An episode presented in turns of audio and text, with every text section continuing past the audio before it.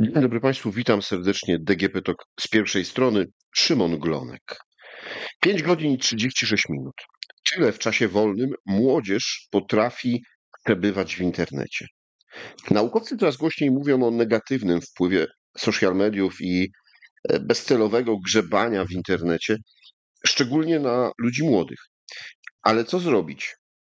Jak wiemy, zakazy tu nie pomogą. E, zresztą bywają nie tylko nieskuteczne, a wręcz przeciwskuteczne. Przecież zakazany owoc smakuje lepiej. Czyli pozostaje edukacja. Potrzeba budowania świadomości i u dorosłych, i u młodzieży, dzieci, jaki wpływ ma na nas internet i co można zrobić, żeby zminimalizować ten negatywny. A o tym wszystkim porozmawiam z Anną Borkowską, ekspertką NAS do spraw edukacji cyfrowej. Dzień dobry. Dzień dobry. No to e, Jaki jest ten negatywny wpływ? Bo no, często słyszymy ludzi dorosłych, nauczycieli, rodziców, e, dziadków. Ojejku, siedzisz tylko w tym internecie, czy, czymś byś się zainteresował. E, cały czas masz ten nos skupiony tutaj, ale my też często skrolujemy trochę mm, te social media bez jakiegoś celu, tylko po zabicia czasu. Y, no tak, rzeczywiście dorośli tutaj nie są wiele lepsi niż y, dzieci i młodzież y, i doświadczamy w zasadzie tych samych zagrożeń i problemów związanych z korzystaniem, szczególnie takim bardzo intensywnym korzystaniem z internetu. Przy czym no, musimy pamiętać, że mm, dziecko czy nastolatek to nie jest taka miniatura osoby dorosłej bo różnimy się, jeśli chodzi o rozwój poznawczy, rozwój emocjonalny, y, dorośli mają pewne mechanizmy, które warunkują bezpieczniejsze korzystanie z internetu między innymi, ale też z, z, innych spraw, które, z których korzystamy w życiu dorosłym. E, natomiast dzieci i młodzież są jeszcze w okresie intensywnego rozwoju. E, tam po prostu struktury mózgowe nie są jeszcze w pełni dojrzałe. W związku z tym problem z kontrolą e, zachowań impulsywnych, z kontrolowaniem swoich nawyków jest dużo większy niż u osób dorosłych to, no to są takie prawidłowości rozwojowe. W związku z tym te zagrożenia, które dotyczą też nas dorosłych, dotyczą w dużo większym stopniu i mają dużo większe negatywne konsekwencje e, w tym młodszym pokoleniu, no bo tak jak wspominałam, e, to jest okres intensywnego rozwoju, nie są wszystkie jeszcze mechanizmy dojrzałe, które pomagają radzić sobie e, z trudnościami i to powinniśmy brać przede wszystkim pod uwagę, jeżeli myślimy o najmłodszych użytkownikach sieci. Ale jeśli myślimy i mówimy o edukacji, no to wyobrażam sobie, że wielu z młodych ludzi od razu no, ucieka, gdzie pieprz rośnie, no bo e, dla nich edukacja to dla jednego jest nudna matematyka, dla innego przenudny polski, mało ciekawa historia, chociaż każdy z tych przedmiotów może być też fantastyczną e, przygodą, żeby poznawać świat, ludzi, siebie, e, ale e, no, nikt z nas e, nie kochał tak naprawdę w 100% szkoły i wszystkich przedmiotów, więc jak jeszcze mamy mówić o edukacji, to jak to robić, żeby robić to ciekawie i żeby przekazać odpowiednie treści?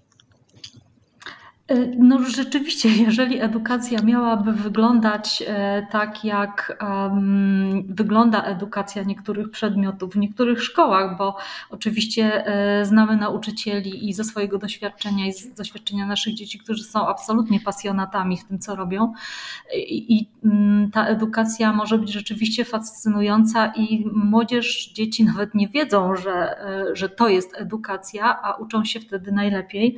I e, szczerze mówiąc, e, jeśli chodzi o zapobieganie zagrożeniom i edukację taką związaną z cyberbezpieczeństwem, to tak samo można ją robić w bardzo ciekawy sposób, e, w sposób taki jakby jak najbardziej naturalny i, i w sposób bardzo praktyczny, bo to są takie elementy edukacji, które sprawiają, że młodzież chętniej korzysta z takiej wiedzy zdobywanej w ten sposób, niż takiej podręcznikowej, usystematyzowanej, w jakieś definicje ubranej i cyberprofilaktykę i naukę o cyberzagrożeniach można naprawdę robić w fascynujący sposób, tym bardziej, że dotykamy mm, no, takiej materii, która jest i dzieciom, i młodzieży bardzo bliska, bo e, kiedyś e, ukuto takie powiedzenie, że to są cyfrowi tubylcy i rzeczywiście oni e, są z technologią za pan brat.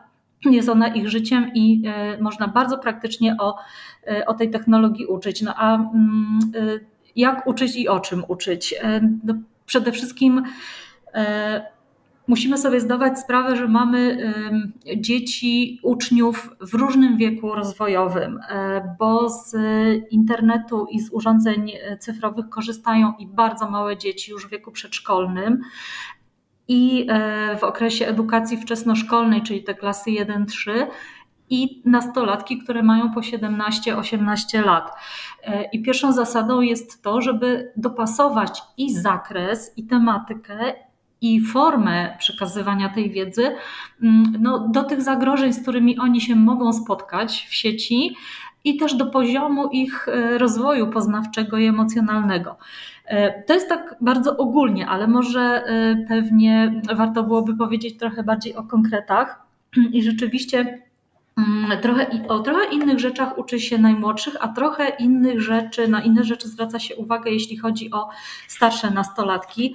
E, no, prosta sprawa. E, po prostu każda z tych grup wiekowych troszkę inaczej korzysta z internetu z, z, różną intensywnością i na różne treści może, e, może tam trafiać. I jeśli mówimy tak, Ale to o... warto w tym momencie też zauważyć, że im wcześniej zaczniemy tą edukację, im wcześniej będziemy uświadamiać o pewnych zagrożeniach, no, tym pewnie e, po pierwsze będzie to łatwiej, e, po drugie e, no, wyeliminujemy ileś zagrożeń, na które po drodze mogą się nasze dzieci, a później nastolatkowie natknąć. Dokładnie tak, bo jeżeli mówimy o profilaktyce różnych zachowań ryzykownych, to zwykle przyjmuje się tak, że z takimi działaniami edukacyjnymi, profilaktycznymi, które mają zapobiegać angażowaniu się w różne ryzykowne zachowania, no czekamy do tego momentu, kiedy z badań wiemy, że następuje taka inicjacja tych zachowań, na przykład, nie wiem, pojawiają się kłopoty z eksperymentowaniem ze środkami psychoaktywnymi czy coś takiego.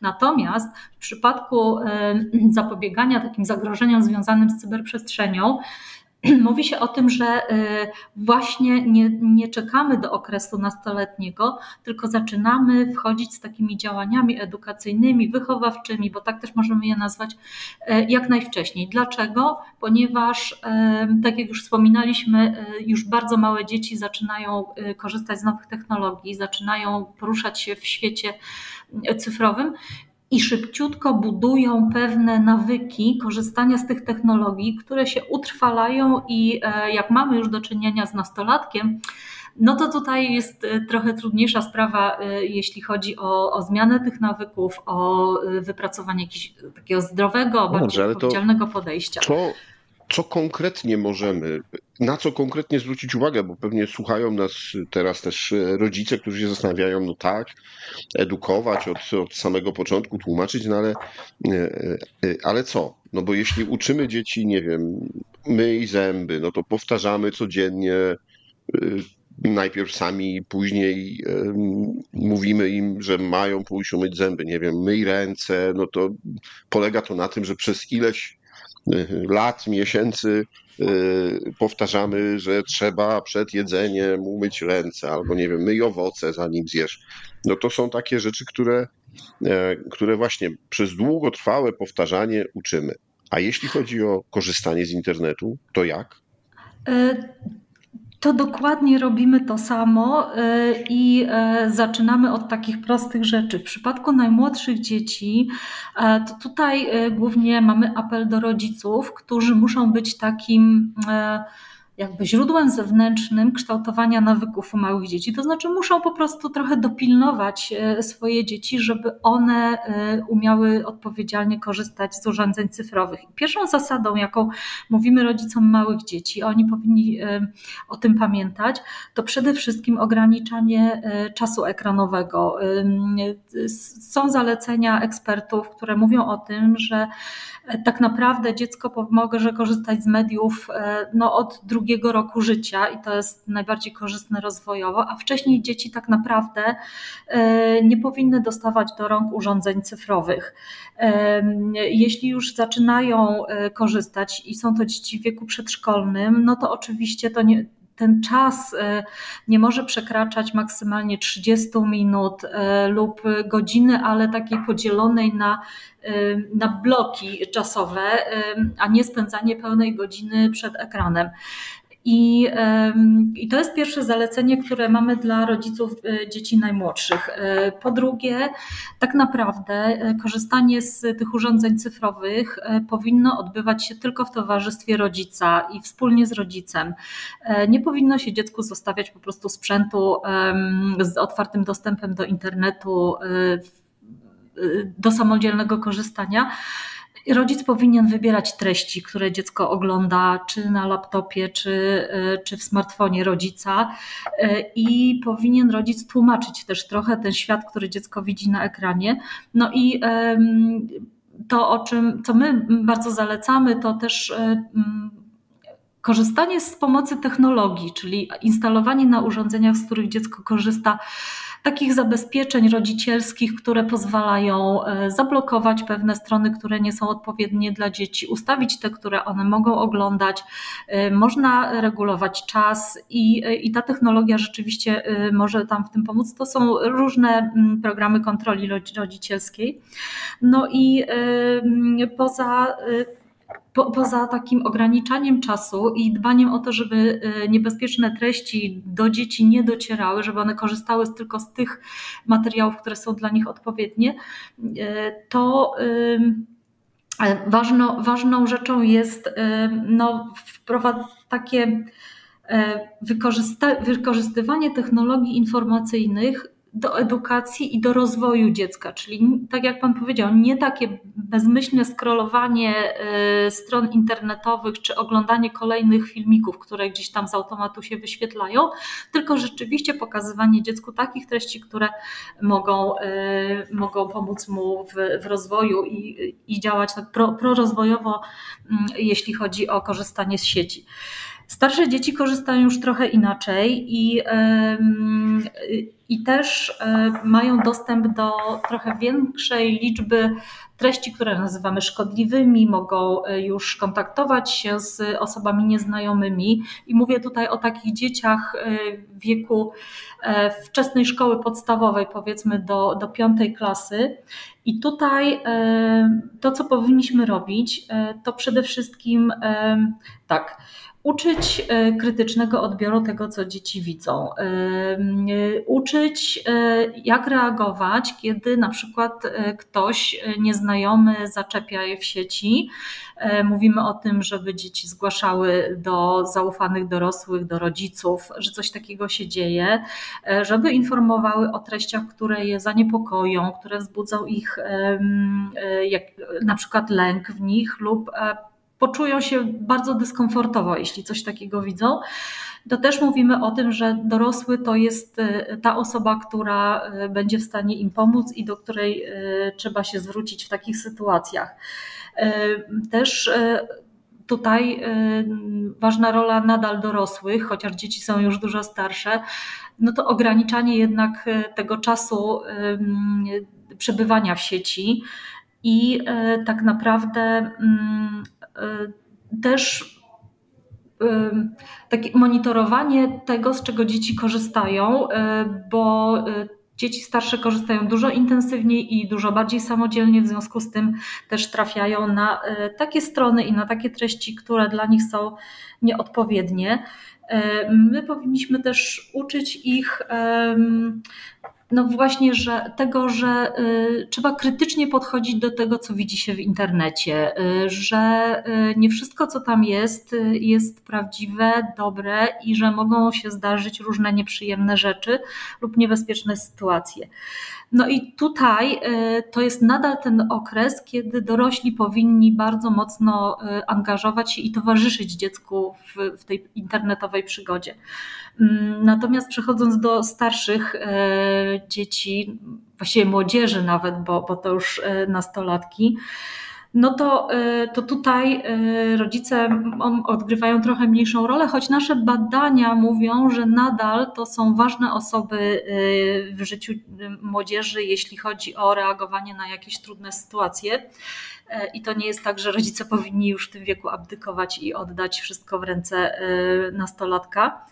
Ale, No tak, ale e, tutaj jest dodatkowy czynnik, który znamy, jest on od wieków, e, czyli e, pewien okres buntu i, i przeciwko rodzicom w jakiś tam sposób się występuje. No, nastolatki chcą się też trochę odróżnić, oddzielić, więc jeśli rodzice będą, jak to jest mówione, marudzili, że za dużo, za często, a to głupio korzystasz, no to, to nie tym bardziej będzie właśnie w tej przekornej naturze nastolatka zachęcało do tego, żeby jednak więcej albo nie mówić, z czego się korzysta? E, No tak, rzeczywiście mówić, narzekać, odłączać od sieci to nie jest dobra droga do e, porozumienia się z nastolatkiem. E, Rzeczywiście nastolatki wchodzą w taki naturalny okres rozwojowy, w którym ten bunt się pojawia, separacja od rodziców, ustalanie swoich własnych autorytetów to jest naturalna rzecz i rzeczywiście tak będzie. E, Tutaj głos rodzica może być tylko takim głosem trochę informacyjnym, a nie nakazującym czy zakazującym, bo to po prostu nie będzie w tym wieku działać.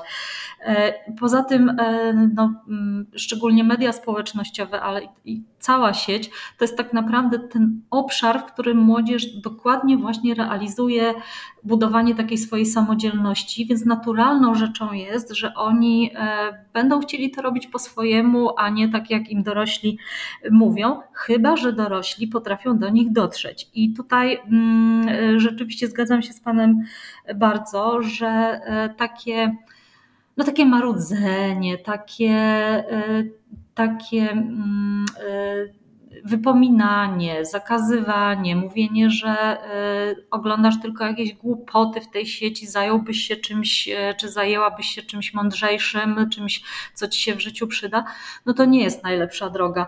E, z młodzieżą trzeba po prostu rozmawiać o tym, co oni tam robią, rozmawiać o tym, co w tej sieci widzą, rozmawiać o tym, co się dzieje w mediach społecznościowych, jak te media społecznościowe mogą na młodych ludzi wpływać, e, jak, e, mm, e, jak się porozumiewać w mediach, co, co tam można bezpiecznie wrzucić, a z czym warto na przykład zaczekać lub zostawić dla siebie i dla najbliższych znajomych. Ale to znowu nie powinny być nakazy i zakazy, tylko taka szczera, przyjazna rozmowa e, o tym, no, co jest kawałkiem życia tak naprawdę nastolatków.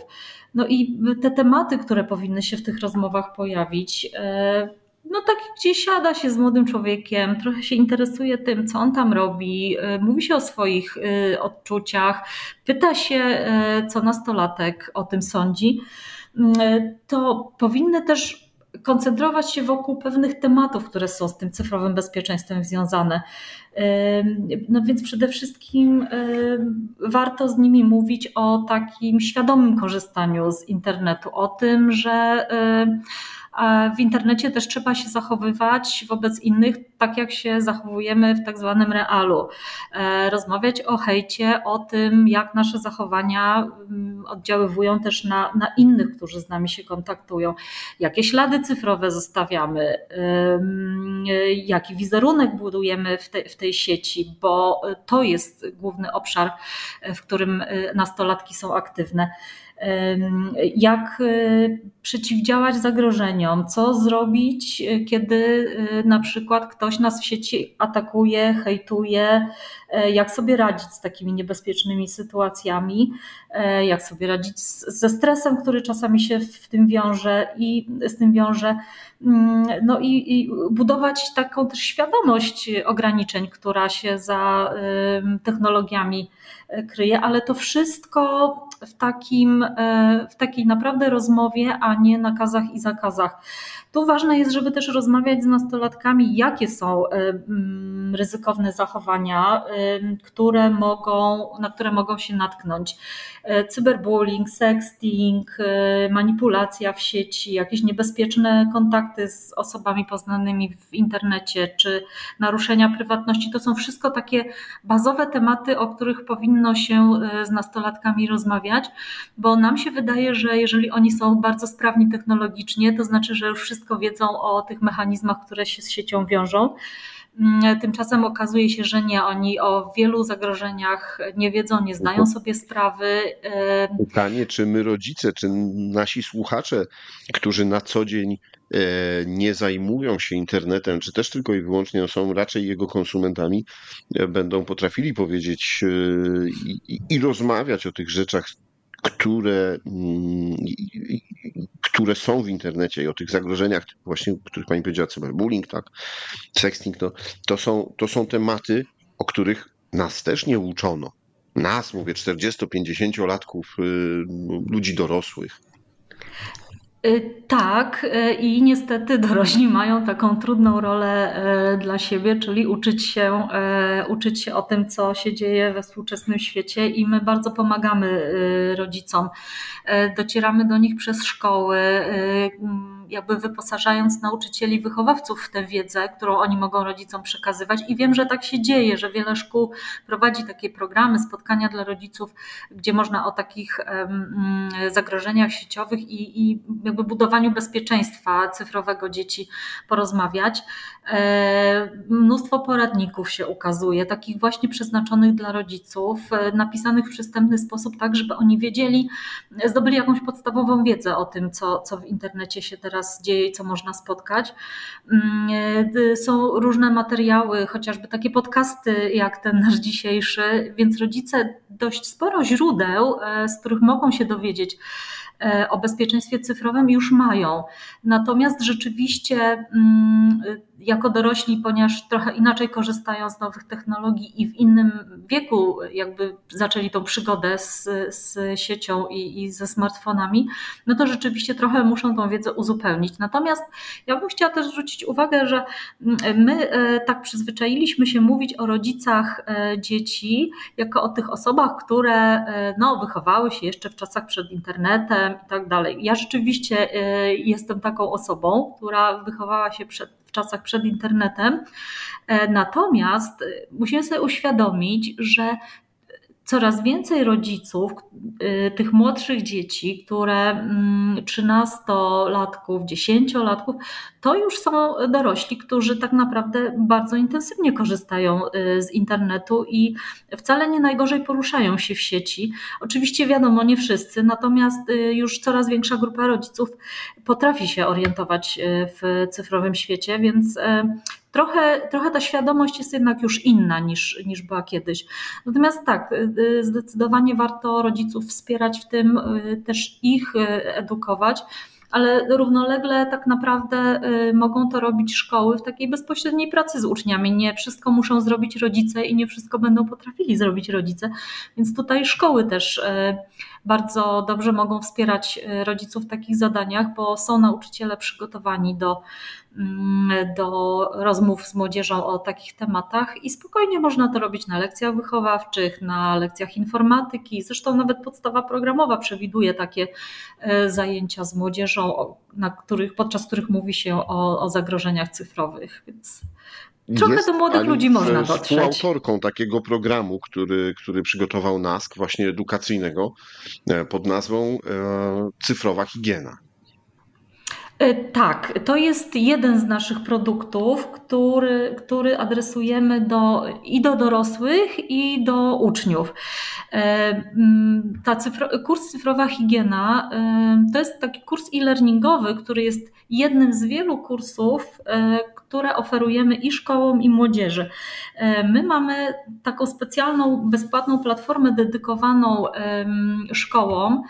E, z której mogą korzystać i uczniowie, i nauczyciele, i rodzice. Jeśli są e, zainteresowani, nauczyciele mogą im polecać. I na tej stronie znajduje się całe mnóstwo materiałów, no właśnie dotyczących ich higieny cyfrowej, ale też tych wszystkich zagrożeń, o których wspominaliśmy, czyli cyberprzemocy, agresji w sieci, uzależnienia e, od nowych technologii. I tam są naprawdę przeróżne materiały. Jeśli ktoś lubi czytać, to może poczytać poradniki. Jeżeli ktoś e, woli kursy e-learningowe, to zapraszamy do korzystania z tych kursów e-learningowych. A higiena cyfrowa w tym roku rzeczywiście będzie takim naszym priorytetem, e, bo e, wiemy z badań, że no ten ten cyfrowy dobrostan nie wygląda najlepiej i niespecjalnie ani dorośli, ani dzieci potrafią dbać o to, żeby jakoś rozsądnie korzystać e, z e, tych nowoczesnych technologii. Więc e, staramy się rzeczywiście mm, no, sporo rzeczy przygotować, które by pomogły i rodzicom, i nauczycielom dotrzeć do młodych ludzi, no i też dla samych młodych ludzi przygotować takie materiały, żeby, żeby oni z tego mogli korzystać. No dobrze, to proszę powiedzieć, e, pod jakim adresem e, można szukać, bo, bo jeśli kogoś zainteresowaliśmy i chciałby zgłębić temat, nauczyć się, e, przekazać swojemu dziecku, czy też jest nauczycielem i, i, i swoim wychowankom, to gdzie może znaleźć te, te materiały? Naszą główną platformą edukacyjną jest platforma działająca w ramach programu OSE, czyli Ogólnopolska Y, sieć komputerowa. Ta platforma nazywa się y, OSE IT Szkoła i jej adres y, to mm, jest it-myślnik szkola bez polskich znaków.edu.pl. I to jest jedna platforma, na której można znaleźć i poradniki, i kursy, i, i, inne materiały, i scenariusze zajęć, lekcji, które nauczyciele mogą z uczniami realizować. A druga platforma, na której zamieszczony jest między innymi ten kurs, o którym e, Pan wspominał, czyli kurs dotyczący higieny cyfrowej, to jest platforma bezpieczni w sieci.edu.pl. I to jest platforma już tylko dla szkół. E, chociaż rodzice mogą korzystać oczywiście wspólnie z dziećmi, bo tutaj udostępniamy nasze kursy i dodatkowe materiały w takim systemie, że nauczyciel zakłada konto sobie, swojej klasie, realizuje swój kurs na dany temat. My już mamy tam 21 e, takich kursów. I później udostępnia e, ten sam tematycznie kurs, tylko przystosowany e, dla mm, młodszych i starszych uczniów z klasy 7-8 szkoły podstawowej i klasy w szkołach ponadpodstawowych i uczniowie już indywidualnie realizują sobie mm, kursy e-learningowe i korzystają z materiałów. I do tego nauczyciele mają jeszcze do dyspozycji taki podręcznik z zajęciami, ze scenariuszami zajęć, więc mogą też oprócz kursów jeszcze wrócić do tematu i porozmawiać z młodzieżą na lekcji o tym, czego się dowiedzieli na kursie E, i trochę rozszerzyć ten temat i, i jeszcze praktycznie podyskutować e, z uczniami. Więc e, bardzo zachęcamy, tych materiałów jest naprawdę bardzo, bardzo dużo już teraz. No dobrze, proszę Państwa, warto się edukować, warto zadbać o edukację naszych dzieci, żeby ta higiena cyfrowa i dobrostan no, był zapewniony. A żebyśmy nie tylko myśleli, że internet to, to zło i tracenie czasu, bo na pewno trzeba to e, wyważyć i skorzystać z tego, co jest dobre i wartościowe, a no, pewnie wyeliminować się nie da, ale zmarginalizować to, co jest negatywne. Dziękuję Pani bardzo za rozmowę. Dziękuję. Moim i Państwa gościem w podcaście DGP Talk z pierwszej strony była Anna Borkowska, ekspertka NASK do spraw edukacji cyfrowej. A rozmawiał Szymon Glonek. Do usłyszenia.